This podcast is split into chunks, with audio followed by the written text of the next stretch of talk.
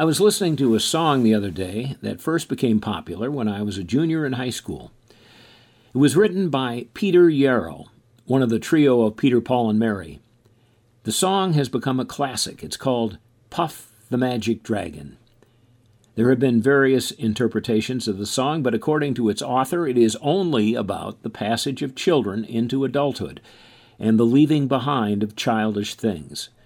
In other words, it's about the middle school experience. Frankly, I can't hear this song without getting a little bit choked up. I have seen my own two children leave their childhoods behind, replacing them with their own version of adulthood and responsibility. I've seen hundreds of students begin the transition themselves in mine and other classrooms. I've seen those same students years later come back to visit me as adults. What does Puff have to teach us? Well, the fact that I am touched 45 years after I first heard the song tells me that it is speaking to the universal experience of growing up and helping others to do the same.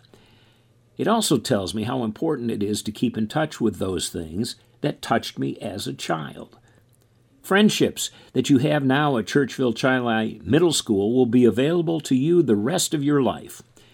You do not have to choose between the painted wings and giant's rings and the things you'll love as an adult.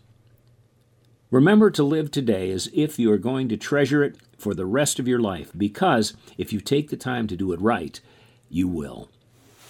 This is Mr. Nixon a little something to think about.